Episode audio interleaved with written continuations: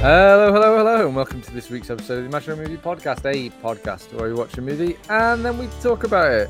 My name's David, and sometimes if you want to be elite, you've got to do a righteous hack, Sam. It's the same line I was going to use. It's the line. It's the line from the movie. Hey, my name's Sam, and if you want to be elite, you've got to do a righteous hack. God damn it. It's right at the very bottom of the IMDb quotes page as well, and we I, was, I, I went all the that when I way through. it, I was like, all we're the way through. the same quote. Holy moly! Wow, wow. So this week- welcome. Let's jump straight into it before we do the whole Mm. like, pat ourselves the back about how funny we are. Save that for We, the we are the podcast. funny. Uh, we are we are we are funny.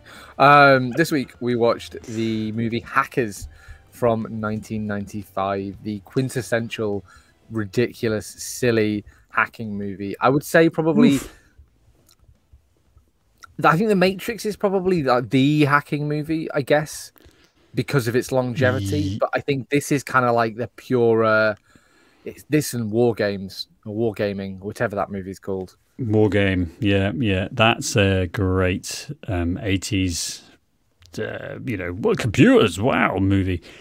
This, though, this is a 90s, hey, computers, wow, movie. And it's like, it, it, it's so aggressively the middle of the 90s. Like, it's, it's in your face just how. the production design, the costumes. Um, I mean, they're not even costumes. This is the ridiculous thing I want to touch on now. It's 1995. This is just how kids were dressing. literally literally this is this is i know and this is why i think this movie has captured me. I'd not seen this before and it was it's one of those ones where i'm i'm really questioning how i hadn't seen this before because it should be. It, it, it's it's everything we want from a movie isn't it? It's ridiculous. It's got you know it's nerdy stuff. They talk about RISC architecture and pci buses and all these like random computer things. And it's set in our favorite decade you know, because we're pathetic babies who need to reminisce about the 90s at all times. And so, why, why wasn't this movie, and why isn't this movie, I think, higher up in the cultural uh, sphere? Do you know what it is? a question It's the We should it's the box office bomby nature of it that this movie kind of like lost about 13 million at box office. It really didn't do well. Uh, and we can get into 20. the reasons why this didn't do well. yeah, yeah. Budget 20, box office 7.5. But then I think, you know, maybe like streaming, uh, not streaming. This is the reason Nope. I watched this, and- I suggested we watch this was because it's a cult classic, which is a term we we come across quite a lot, and I love. Generally, it's quite a good way to be like, I tend to like these movies, and it's a movie like this that came out, no one really saw, no one particularly liked, but then it comes out on VHS or I guess modern day DVD or even more modern day streaming. Um, but it Mhm. becomes it, the the popularity for, for the movie it comes much later. You know, Heathers was similar. Um, lots of movies we've done that I've suggested, I kind of fit into this mold of a movie that really didn't make a big splash when it came out, but it was people, it was teenage teenagers watching the video until the tape wore out. That made it a popular movie that's still talked about today.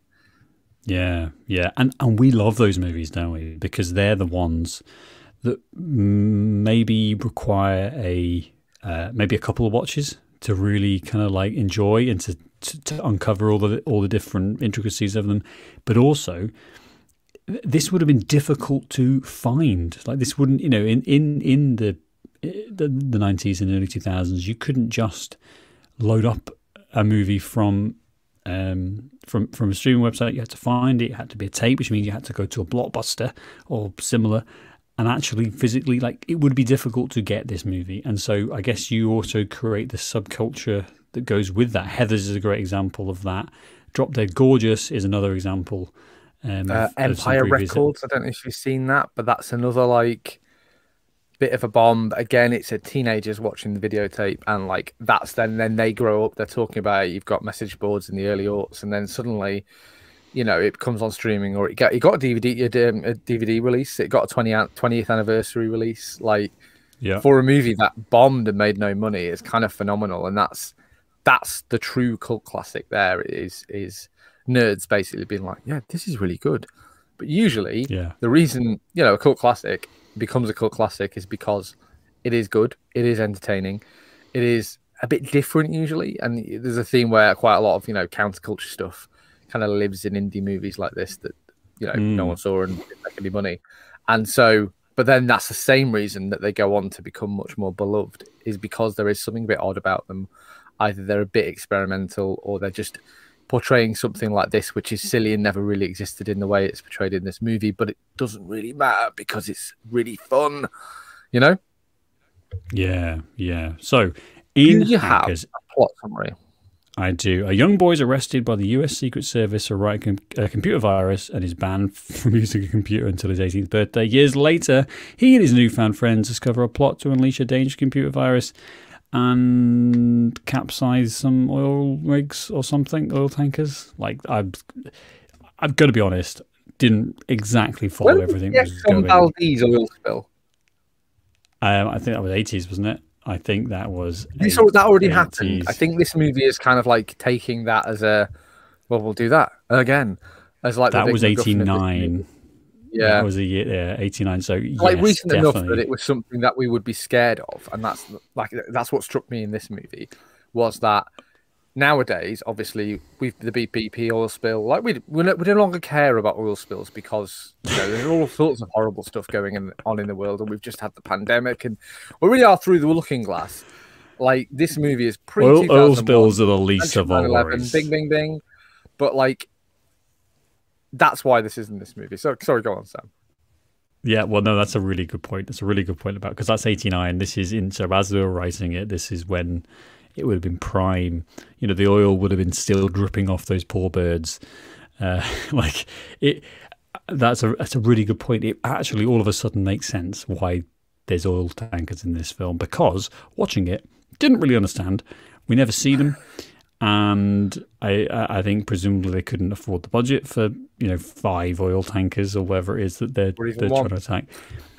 but even but even even why the hackers are involved in oil tankers and and there's no manual override or is you know it's on on the top of a very high pole over a volcano cover, filled with sharks like we don't seem to have much logic about what's going on but it's kind of incidental isn't it? Like this is a movie about the the subculture of hackers which i think is mostly made up and uh, how like they interact and you know these these characters trying yeah, to well, basically just. I definitely want to dive into this movie and the character things, but I want to talk about hacking a little bit first, um, okay, and to address your address your thing about this not really being real. Like we said, no no hacker was ever this cool. That's absolutely one hundred percent certain. No hacker was this well dressed or this attractive or this cool. Sorry, hackers. Mm-hmm. It's just a fact. Um, mm-hmm.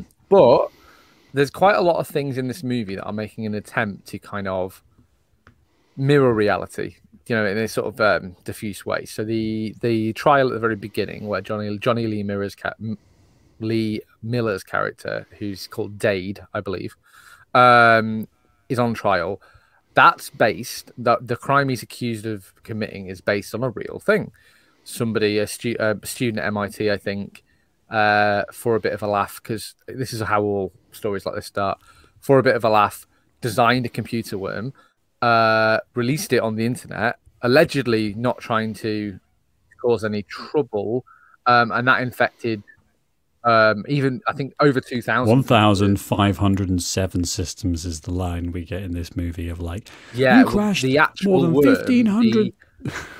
The Morris worm. I think if you Google the Morris worm, it'll take you to the Wikipedia article, and you can educate yourself. Mm-hmm. Not not you specifically, Sam, but the listener.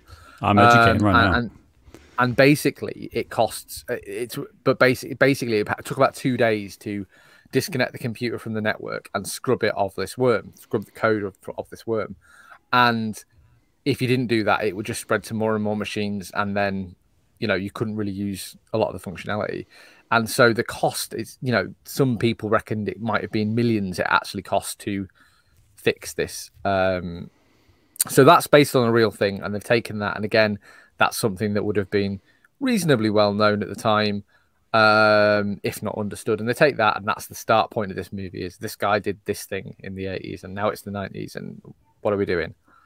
You know? Yeah Yeah, it's actually quite fascinating. I'm not going to sit and read Wikipedia to you, but It it's really it is. like I knew I'd made a mistake when I said said look at the Wikipedia article. I, That's I- based on a real sorry, thing. so- And again, it's Yeah. it's an attempt to kind of like tie this movie into the reality. There's a couple of times it does that, um, and apparently also so a lot of um, obviously hackers and we weren't really cognizant in 95 but like hackers do have stupid like names and i'm not going to name some of the actual people but because they're all like basically ted talk guys now um but a lot of the really famous hackers from this era did have like weird sort of stupid well acid burn and Well, well, but but what they were, what they were is they were usernames on on on on message boards. You know, BBS message boards. It wasn't Yeah. even uh, in the early eight in the late eighties. It wasn't even um, HTTP web. Like it was message boards. It was using like the very early days of the internet and then creating this culture. So when I say I don't think this is based on reality, what I think I mean is that like people were doing this and messaging was going, you know, uh, was was was was going on, and there were lots and lots of uh, uh, of, of hacking and all this stuff, but nobody was this cool. Like, and that's where I think this movie is really really fun because it takes what is eventually a bunch of nerds and makes them into something that's they're the lost like, boys quite- basically yeah like it's And- and they- they kind seem of to in live- leather jackets and um, they're like they live like teenage mutant ninja turtles they they, they live off the grid. i couldn't get away They're from not, that They're not cons- exactly. They're not constrained, and it's just them and Shredder just hanging out. You know, like there isn't really ah the much 90s more. where all the teenagers were 25 and they're all sexy as shit Yes, yeah, and they all are about in their mid twenties. Even though they're supposed to be in high school. Yeah, Actually, I will say to give this film a fair shake, um, they're all in their early twenties at least, which is a departure from the, you know, the American Pie thirty-five-year-olds. Hey. um, you're not gonna you're not gonna know. pay kids, are you? So I think that's you can't. I don't think you can have kids acting this sexual with one another and not have somebody raising some eyebrows and calling in the authorities. You know? Yeah, yeah. So we've got you've got your main dude, Jonny Miller plays Dade, Zero Cool, Angela Jolie in a very early role for her. Um and then lots of other people we're not gonna go through. But I think there's that's the two main characters and it's like their it's their story, isn't it really, of how they come together, they don't like each other initially, and then what can we do to, you know, try and get this this couple Well, going and eventually This movie kind of relies on all the all the major tropes you'd expect. So it's a it's a new school. It's the new kid at the new school. It's getting the band together, which we love in a movie. It's Mhm. the rivals becoming friends, becoming lovers, which again, decades of Hollywood history. Um, it's kind of all there and framed in this kind of like um, electric, uh, like really like 80s, 90s aesthetic. Um, the way they're dressed, the places they hang out, uh, the way that they're talking. Matthew Lillard, just in this movie, I think is the purest, cocainiest form of Matthew Lillard I've ever seen in anything. Well, he's he, he's playing the exact same character that he played in. I want to get this right. Scary movie. No, Scream. Scream. Is he in Scream? It's in Scream. Oh, shit, I got it wrong. He's I- in Matthew Lillard, Sam. He is all over movies from this period. He is Yeah. all over it. He's in She's All That. He's in Scream. He's in Scooby Doo later on with all the other like former teen stars. Matthew Lillard has had a surprisingly like busy career, and he was the guy in the nineties. And this this is like the pure Matthew Lillard stoner comedy stuff. Um, He he's done really well for himself, hasn't he? I mean, he played Shaggy with at least I think a couple of um, They did a couple of those movies, yeah.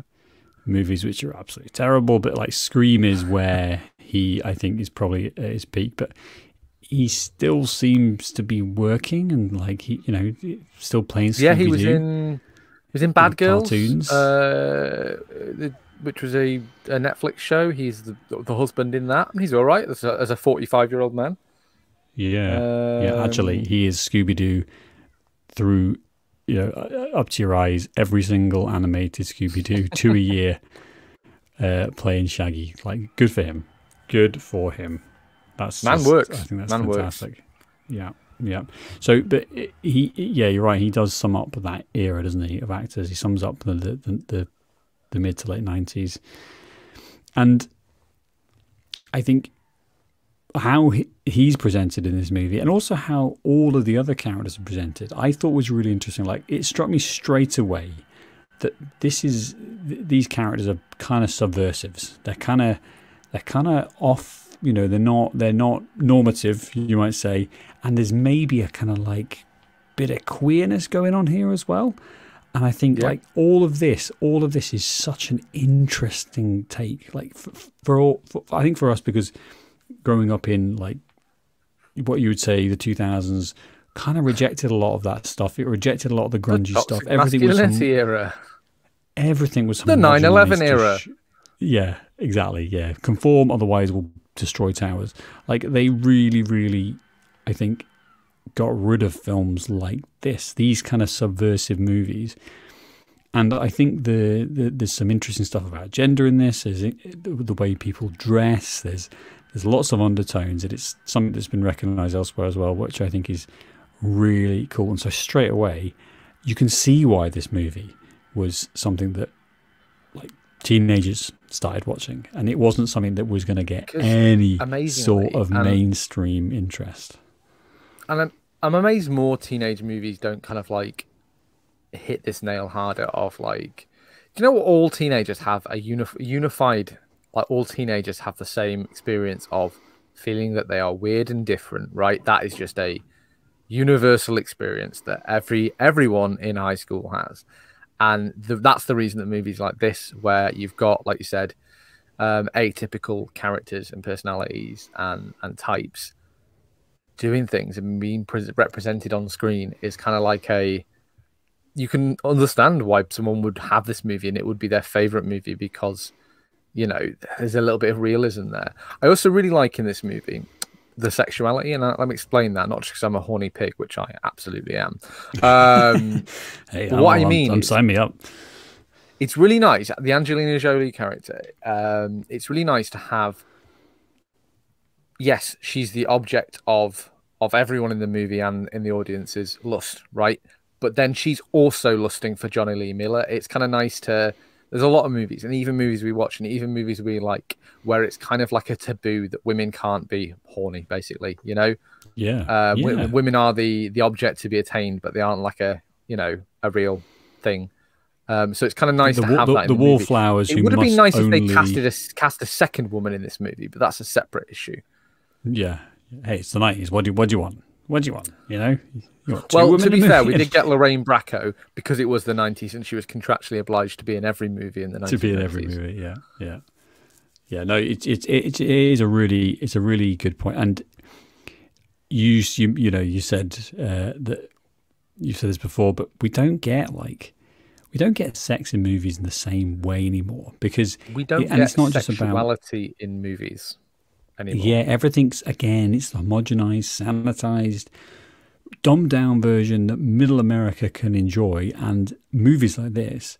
And when you go back, I'm thinking uh, uh, Blade Runner is a good another good example of where like that movie is is full of Horny full shit. of sexuality, and it's and it's willing to go there, and it's also willing for the main characters to partake in that as well. And that's where I, that's the thing I think we've lost is that yes, there might there might be things that um uh, that that that happen in the movie that are sexual or whatever else, but it's almost like they're there's a moral thing going on, isn't there? Where the bad guys do that. You know, the bad guys are the ones who are who are um, who are kind of getting off. So when we see in this movie, like they're all just absolutely gagging for it. Like it's insane. It's insane. It's a cool line much... they walk though, because there isn't actually any sex in this movie. Uh, Jonny Lee Miller and Angelina Jolie have separate dream sequences, sexy dream yep. sequences, but they aren't things that happen in the movie. With nudity and as well. Lorraine is... Bracco with nudity, and Lorraine Bracco and uh, Fisher Stevens, who I love in this movie. Uh, it's kind of how they, we see them in bed a lot, but it's kind of like a it's like a we just shagged because we're smoking in bed. I love They're smoking movie Yeah, exactly. Like, yeah, nothing better, nothing better than 90 sex and then a cigarette in bed. Oh yeah. Look at all, the all those ads about not smoking in bed. look at all the stained wallpaper uh, that they've got in that, you know, in their room because they smoke in the house, in the bedroom. You sleep there. Okay, all right, that's fine. That's that's up to you. It is, and, and you know what? I think we should we should call for more of this. This is an 18 though, which I thought was interesting. And Again, I part of the did- reason it didn't make any money as well, certainly. Totally, totally. But I was surprised because I watched the trailer and I watched and I'd read up a little bit before we um before I put it on. And the thing that I thought going into the I thought this is going to be like a light-hearted, silly, zany, like largely lacking in substance movie about hacking, and it's going to be all like we're we're going to the cyberspace and Which it is. Absolute, it absolutely is. Exactly, exactly. You know my punchline. But but but what it has with it is like this real energy and this real edge and all of this weird gender fluidity and like all this stuff that I just was not expecting. I I really was not expecting for it to be so um for, for it to be so like inclusive as well, you know, and just I mean, not to make too much to deal with it because it's the nineties, but there's just a lot more going on here than I think you'd maybe expect from from this type of movie. It's the sort of movie that is a bit of a revelation. and We do this occasionally with movies, um, and I certainly watch a lot more movies than you do. Um, I think because I just have so much more free time. I've watched a movie every day this week. Yeah, uh, all right, you son of a bitch, fucking rubbing it in. that I started watching it after ten o'clock at night. By the way, Yeah, if I, um, see if I like that, movies like this where I'm asleep after you go in- I, I, you go in without any expectations. I'd kind of heard of this movie. Uh, I hadn't watched it because it had passed us by a little bit, and it's not the sort of movie that Marnewell would have allowed in the house. Obviously, um, you know, you know, until we were teenagers, by which point we were watching other stuff. she takes Um, she takes computer security very seriously. Though she did once, uh, story time. She did once confiscate all of the computers and TVs in the house. Her her bedroom looked like a pawn shop. Um, I can't remember what it was. Something about some homework issue. And big house, lots of kids, every TV, every computer. Um, she cut the plug off the TV in the front room because it was too big to move. Um, it's a whole thing. Anyway, that's a Wow. sidebar story. That's, that's we like were more the sort of- trauma.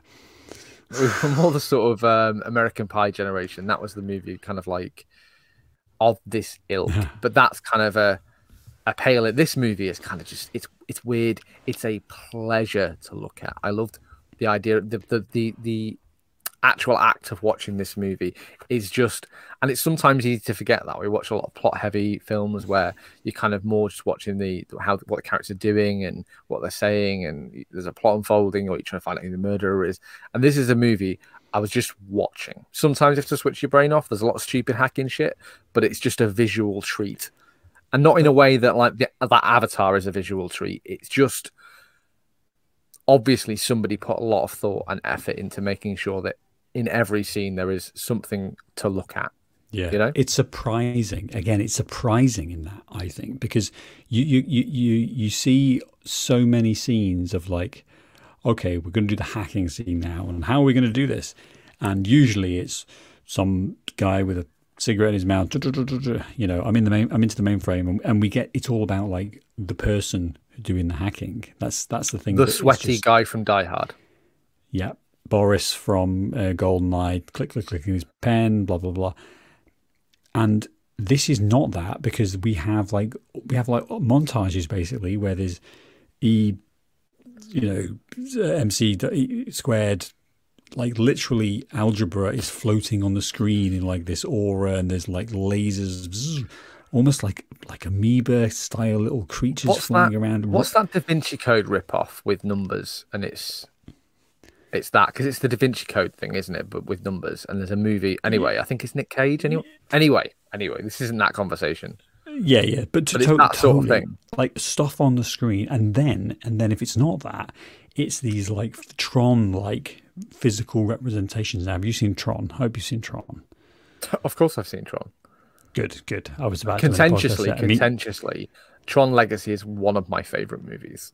I love um, Tron Legacy. We should do that next and, week. And That's a I, great we are in a minority there. The internet hates that movie. I think it's a like, great. I think both are good, but I think it's a great film. I, I think it's good in the way that this movie is good in terms of like yes it may not be this this is not a perfect movie we'll get into why the plot is kind of nonsensical and silly and incomplete and poorly edited and tron legacy is kind of similar but it's just a visual and audio treat like yeah, i just love listening to it i love watching it i want to be there and and and just like Tron, I think this movie manages to capture that sense of like computers. How do they work? Like that, that that's the thing I think that they they're really going for. And when when you when you're walking down these literal highways, these massive you know um, digital skyscrapers, and they're kind of representing the hacking through that, along with some genuinely like they have lines in here. They said something about there's a line about um, RISC ar- RISC architecture is going to change everything, which is a really like prescient and funny joke because it completely did. I'm not going to explain what that is, but like there's lots of stuff where actually the film is kind of stupid, but there's enough there for it to to, to show It's- that they know what they're talking it's about. only stupid in the the ticking clock way i think that's the biggest way that they kind of cheat the thing is actually hacking is mostly quite boring and you couldn't really this is why they do the the floating numbers and the e equals mc squared like floating around and the you know the video game kind of montages and the, the tron stuff it's all there because actually someone just typing on a keyboard for hours on end is really really dull and there's kind of not a Yeah. movie there um Yeah, shall we talk a little Shall bit about the actual plot let's let's do it. But I'm going to just because I want to this right set now. out like I I don't have any idea really what's going on. well I I, I'm I gonna, lost so what, track. what I'll do then, Sam, is I will just just briefly I'll explain the plot movements and why we're doing the things that we're doing. So, kind of for a lot of this, we've got kind of two movies running in parallel. You've got Jonny Lee Miller goes to this new school in a new city in New York. New York is definitely, you know, we are in New York. Um, Mhm. No, it sounds like they're in New York, but we are in New York. There's a lot of shots in New York. Mm-hmm. Um, we've got Jonny Lee Miller at a new school making new friends. He's this former eleven year old, um, eleven year old, like you know, fucking criminal. I'm not sure. Again, not sure if the US, um, the US judicial judicial system can hand out like suspended sentences for you're not allowed a computer. Anyway, it's irrelevant. Um, and he he's at a new school, new friends. You've got the awkwardness there. His kind of like um, instant uh, tension with Angelina Jolie. On the flip side of that, you've got this um, this BP company, this um, Exxon Valdez company, uh, and Fisher Stevens is their head of cybersecurity. He's a hacker. We know this Mhm. because he's going around on a skateboard and he wears a long trench coat and he's smoking weed throughout the entire movie. the- so it's the- really clear the he's a hacker. The skateboard is The so important. Hold it, hold the skateboard conversation Uh, because there's a there's, there's a bigger conversation to be had. Um, so you've you've got him and Lorraine Bracco, and they are the like I said, the cybersecurity people at this at this company. Uh, we set up at the very beginning that somebody has put a virus into their system uh, that has taken over basically, and there's no there's no manual override. It's taken over the uh, buoyancy control systems for it might be ten or fifteen oil tankers. Um, and the ticking clock of Okay, the movie okay. is that in in a in a certain amount of time, this they're basically being blackmailed, and this hacker says, if you don't pay Mhm. me X amount of money by X date, I'm going to flood the buoyancy thing to this system, and I'm going to flip these tankers. That is the ultimate thing that we are battling against So in this so movie. so Go on. right. Okay. Who is who is the hacker? Who's the one who's threatening this? Is it We don't know. This is the problem. This is the problem. Does I don't think the hacker has a name. It's just somebody. So like But this is- is, but- and I think this is the, this is the core problem of the movie is it doesn't tell you who the guy hacking the thing is. It's just somebody has hacked us and they've put this virus in, right? So we But see it- but Fisher it's Fisher Stevens. it is him? Fisher Stevens. The play. It is him, but let me. I'll get to that. Let me I'll get to that. Okay. Okay. Spoil it for the audience. Sorry. So we have that, and that sets up that, and that on the face of it is kind of like a weird. It's a James Bondy, Austin Powersy sort of like this is what the bad guy's trying to do. You know, I'm gonna bomb the entire of France and destroy it unless you give me twenty billion dollars. Alien friend. Um, So you, so you said you said that this this this is two parts to this. This is a, we're still on the first part, right? Yeah. This is the okay, sort of like second part. Initial setup we get while we're not really doing much with the kids, essentially. Um, okay. And then the bulk of the movie is about these kids interacting with one another, building their relationships. We get um, Dade, the character, like he gets to meet all of the Nikon, uh, who's the older older friend of theirs, who they go around to his house mm-hmm. and get drunk. Mm-hmm. And, mm-hmm. Uh, you meet Angelina Jolie, obviously. Um, her character name is Acid Burn, or she might even have an actual name. It's irrelevant. Um, it's weird. You meet yeah. Joey, who's the kid. He's kind of like the, oh, I really want to be a hacker too. Um, and he's desperate for approval. And then uh, what's the what's the Latin guy called? Oh, uh, this guy is called, as I quickly search, uh, he's called Ramon, the Phantom Phreak, played by he's yeah. Santiago. And he's the he's the friend at school who's like, "Hey, you're elite. Elite is the word we're chucking around all the time." And it, the movie really yeah. does believe elite, in, elite. in the hype of elite. Um, mm-hmm. And we're meeting all them. We're hanging out. We're kind of like Again, we get a bit more hacker stuff sprinkled in. Did you know that when they're talking about all these like manuals and things, they're getting them out, uh, most of them are real. Like most of them are real things that hackers kind of shared between each other and, and wrote and made to kind of like make it easier for other people to do the same thing. And the first major movement of the movie, outside of um, everything else, is Joey, who it's been established doesn't actually really know what he's doing, accidentally hacks into um, the the uh, the the BP mainframe. Um, we see Fisher Stevens catches him and throws him out the mainframe, and the next morning, forty-five thousand FBI agents um, storm his flat with um, AR-15s, which is something him. I feel like I feel like the police, inappropriate police, like uh, raids in this movie they just get more cartoonish, and I'm there for it. Um, yeah. The fact that they kind of bust in on him, and then when Ramon gets arrested later, it's even more people. And there's like, there are literally like 15 heavily armed SWAT team members in his uh, bedroom. And, and there's one where they're in the shower, and there's like, it's just, it's a whole ridiculous uh, escalating. Yeah. Yeah, it's kind of fun, like that. You know, they're not just killing them as as we see now yeah. in police SWAT raids. Like at least at least that's not happening. So at least that's not happening. Right. So okay. then the, so the, the film basically crystallizes into into the plot being that while the kids are having this weird like mating ritual between um, Jolie and Miller, where they've got this competition to fuck with this FBI agent, which is hilarious. Um, they're doing that and Fisher Stevens and the board of execs are trying to figure out this mole and figure out all of that. We don't really know what's going on. It all crystallizes into that Joey has hacked into their mainframe and downloaded a lot of the source code for the for the worm in in the mainframe.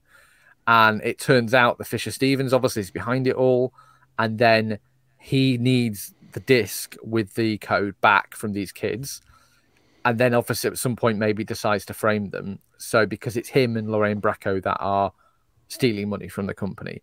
None of that's very well explained at all. See, I did not. I, I understood that obviously Fisher Stevens wanted to stop them and that they'd managed to get something. They've the garbage folder or like it. it it's yeah, really just, a, just a, a, a, code dump that basically is a bit like a digital fingerprint for this source code. Yeah, yeah and and that's the bit I think where especially in like the start of the second act we just we just get lost don't we we just get completely lost of, of like what's going on and the, pro- the the reason that I think it's still entertaining is because visually you kept going. There's all of these great scenes there's all of these montages there's all of this great music. The music in this so the whole soundtrack is just amazing.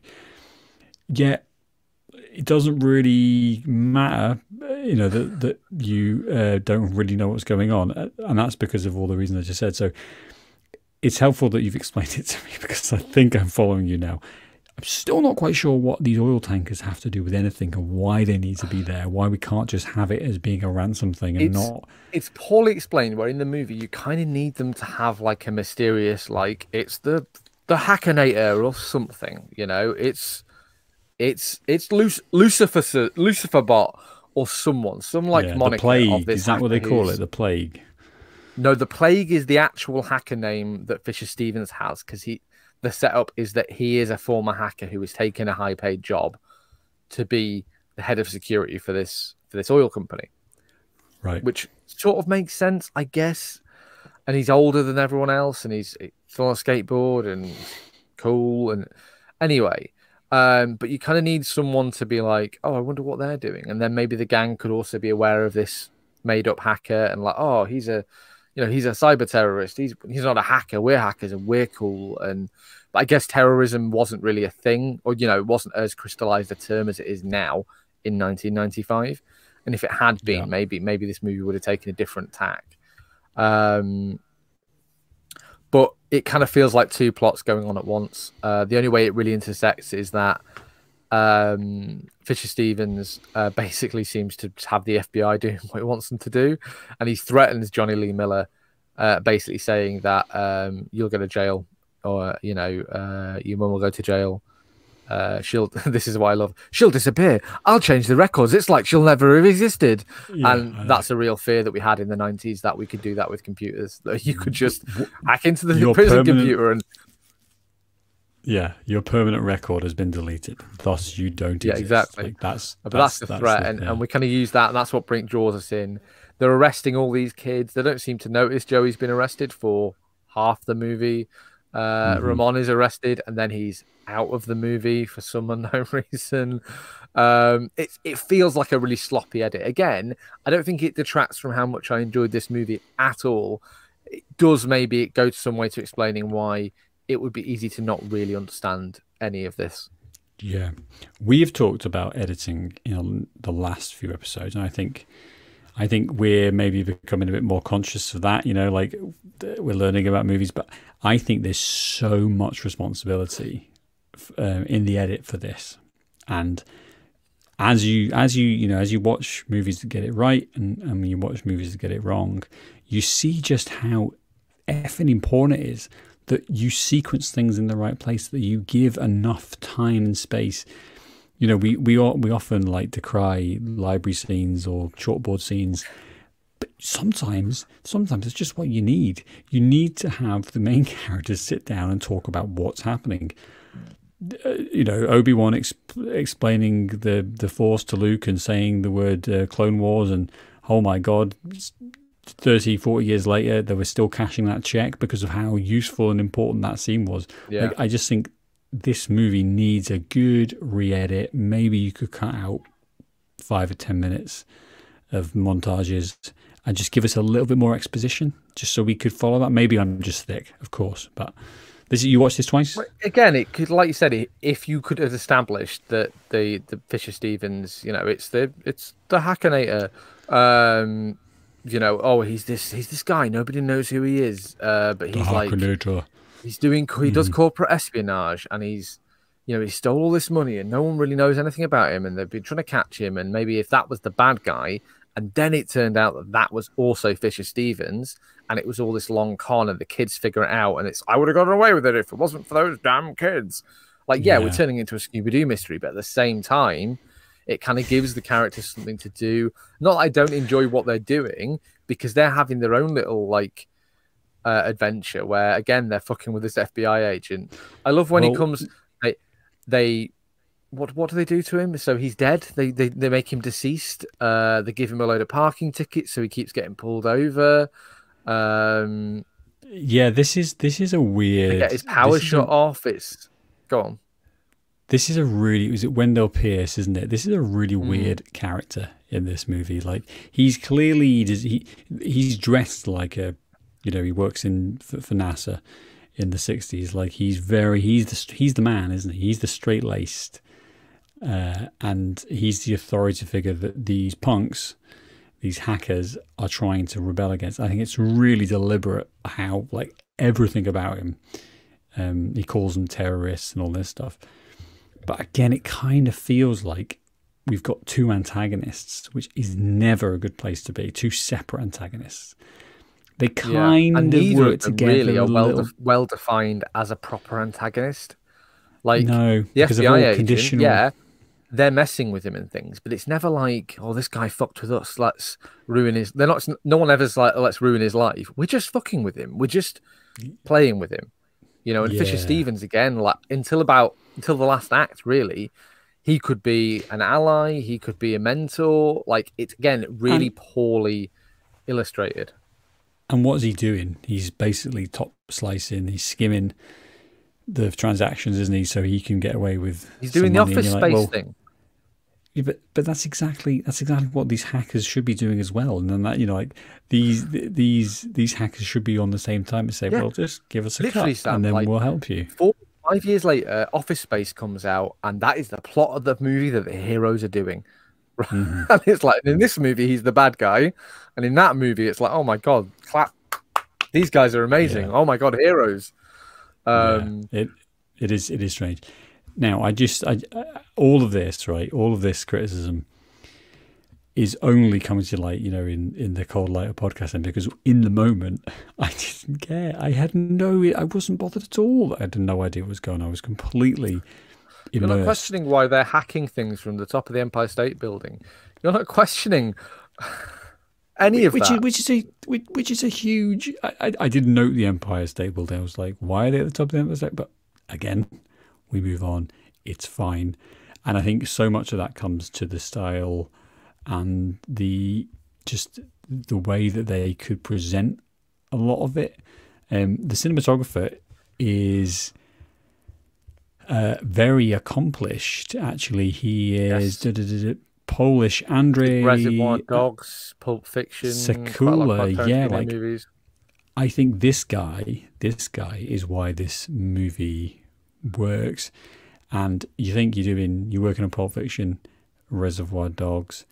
Uh, you know, there's there's a, there's a lot it's of good. well, it's good visual storytelling really, from but... that point of view that I think they do a good job of generally. Is that that and a lot of that lends to the pace of this movie, where there's not there American is a bit Psycho. of a lull. There is mm-hmm. American Psycho. There is a little bit of a lull in this movie, I would say, and, and I know that you agree. Um, but generally, it's, it's it's fairly well paced. We're not, you know, we don't have vast stretches of time where we don't know what the heroes are doing. Um, we get kind of enough of Fisher Stevens, but not too much. I think that again, that's a good balance. Um, you know, it's high schooly, but it's not too high schooly. We get two or three scenes, and it's mostly just to, again, sort of like uh, flesh out this this sort of um, romantic uh, subplot, this um, sexual tension thing that goes throughout this movie uh, hmm. culminating perhaps when they're watching um, Angelina Jolie almost have sex with this guy in her room and they're just stood in the corner talking quite loudly about it. It's a very strange scene. Yeah, there's lots of there's lots of weirdness. There's lots of weirdness. But you know, like that's where I think you can sometimes get away with just presentation. Like sometimes that's enough. You know, we, we we've talked about that before, like presentation versus substance, and most of the time you need both. And like an example would be like Lord of the Rings. We are presenting the shit. We are showing you very, very well what's going on, and we've also got this kind of story, morals, arc, and everything there. The arc of these characters, not particularly clear. Like, what does Dave? What does Dave achieve? He goes from being orgasm loser in his mum's house to yeah go in with Angelina Jolie. I guess that's an arc. I guess that's A to B. You know, two things have happened. I, am not sure though. I'm not sure it's really convincing. I'm not sure anyone. I mean, I guess um, like they they resolve the problem. They fix the problem. You know, like they save. It's the, going to be another oil they spill. Save the evil corporation from spilling. And they save the shareholders' money. Um, yeah, it's a weird message, isn't it? Um, yeah, the, the actual yeah. arc of this movie, the only person, uh, Fisher Stevens and Lorraine Bracco have an arc of they aren't in prison and then they are in prison. Um, the FBI agent, presumably his career is over because of how he's mishandled this, um, especially with all these over the top raids. Uh, all these hackers what about, become better friends what, what hack the world. I, I think that's literally. I don't think. I don't think there is any ending other than, hey, it wasn't us because they they were tried. They're you know they're framed, aren't they? and then they go on TV and present the whole thing. Um, the, the two the two Asian uh, uh, TV, like what is happening? It's, I love it. I love it. The two again, androgynous Asian TV presenters who are hackers, and it's, it's like, pardon. It's amazing, and and then they're phoning up all of their like you know the Russian counterpart and the the the, yeah, yeah. the English counterpart. Like it's it's a it's a really well imagined wor- world. I don't think that grounded in any sense of reality. But boy, oh boy, like that's that that, that scene especially was just like, what is going on? This is I am off my face, and I'm going to go get some more um, alcohol to to just yeah soak up this. It is movie. cool though. I like the I like the uh, the cumulative sort of hack. Um, visually, I, visually, I really like it. I think uh, the spinning sort of phone booths. Uh, is it is, is it at um, the big train station in New York, isn't it? The spinning phone booths in Grand Central Station. Like I think I think it's I think it's great. I think visually it's just sumptuous. Um, you've got all I the flashaways like it's a no, but it's I, great to look at, and that's the thing. No, like it's stupid, but it's not any more stupid than anything else that's happening in this movie. You've got the flashaways to the uh, Power Rangers HQ where Fisher Stevens is. This is a ridiculous server room, by the way, with like pen, with, absolutely with pen insane. Yeah. yeah, yeah, like what? and like LED, red LED underlighting under everything, and you're like, who designed this? Who paid for this? Um, it's amazing. But I like how basic this is the, at its core. This is what hacking like this is. It's a um, what's the word? Like they're bombarding the system because the system can only deal with so much at once. Like they literally yeah. set Denial fire to the fucking mainframe. Yeah, yeah. yeah. Um, and you know this is still something that hackers do today, and and um, you know, like it's a pointed way to attack, uh, you know, a website, for instance, is just to bombard it with so much traffic that it, it literally just can't cope with it and it has to shut down. Mm-hmm. Um, mm-hmm. And, and systems as well, and you get in, you steal all the passwords, and then you get out, and you then you can steal everyone's money and things, and it's you know that exists now. Um, so I really like the way that they kind of. I thought that is somewhat well explained. That you kind of like, oh yeah, of course that makes sense. I'm aware of that. That's the thing that they're doing, and that's the whole idea of like getting on the TV channel and being like, right, let's get hundreds of us, and then we can do that. Apparently, the Cookie Monster virus that is in this, where they're like type cookies, um, yeah. that's real. That was a real thing. I was like, yeah. of all the things that happened in this movie that could have, could or could not have been real, that wasn't one I would have guessed. There is. There's lots of this, isn't there? There's lots of this where they're really like they're leaning on. They obviously did the research. Yeah, yeah, and that's I think you have to appreciate, don't you? You have to appreciate that this is trying to capture a space in time. It's trying to capture a culture and it's trying to distill that into something that's also like entertaining to watch. And so, of all the criticisms of this movie, and you know there are lots. And I think if you went, if you sat down and actually watched it and and took notes, you would be like, "Wow, plot hole, plot hole, plot hole. What's going on?" Like it wouldn't make sense. But you know what? You kind of just have to let a film like this wash over you and if you if it connects with you're gonna love it and if you and if you don't as i think ross who, who, who didn't watch this movie would not have enjoyed this I, I really uh, just Ross is a real Ross is a real stickler for um, things making sense according to Ross, and I'm not sure this movie would. Um, in mm. fairness, while he's not on the podcast, uh, I had a great moment. I remember when Ross got his first ever computer because um, we were living together at the time in 1861, um, and as a civil war, it was like right, yeah. It was like watching a gorilla try to try to use a computer. You know, when someone's typing with like one finger on each key, it was wow. literally that. And I'm sure Ross will be horribly upset with me if he ever listens to this, but he won't. Um, and it was properly like, oh, you've never even used a computer before, have you, mate? It was bizarre. Um, wow. So I suspect a lot of that maybe would uh, flow over Ross's head. Uh, I also think maybe like the the skate culture in this in this film as well. Uh, again, sort of like in in with that counterculture thing. It was very popular in the nineties.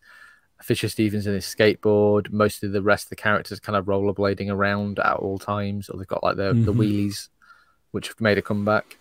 Uh, I particularly like the scene where Fisher Stevens is first introduced um, because I remember thinking like, oh, he's on a skateboard and they're pulling him along. I wonder if that's I thought it was for the shot. I was like, oh, because he's like, is he going to be some sort of weird savant and he never doesn't walk properly or like just glide? and then it panned out and he was just on a skateboard, and I was like, oh, okay. So I'm I'm really overthinking that how they made that shot. Well, Uh, and later on, when he gets the floppy disk from Dade, he just like, like he's like ducked down, and you're like, has Fisher Stevens ever been on a skateboard before? And he just skates Yeah. past him and gets the floppy disk. It's a fantastically stupid shot. Where's he come from that Dade didn't hear him or see him from much further away? He's on a skateboard.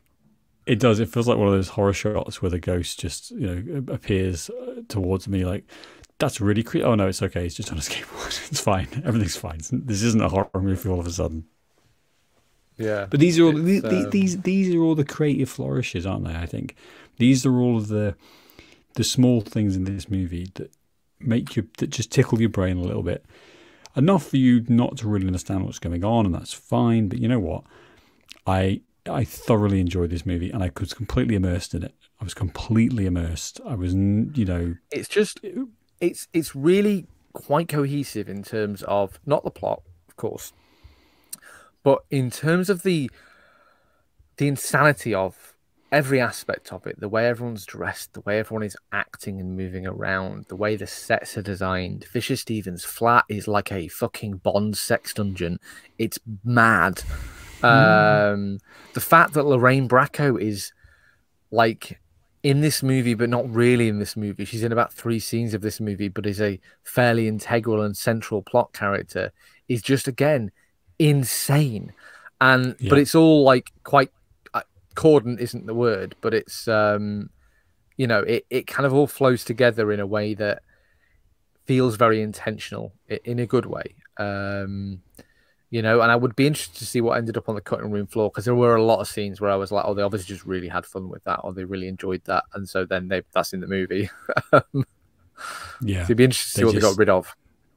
they just they just overindulge with it in a, in a certain sense but that's okay isn't it that's that's okay we like those type of movies right i think we have hacked our way into the mainframe of this uh, Do you remember? this film Um, just to shit all over your ending. Do you remember that YouTube video, the kickboxer or kung fu, kung fury, on YouTube? Uh, have you seen it?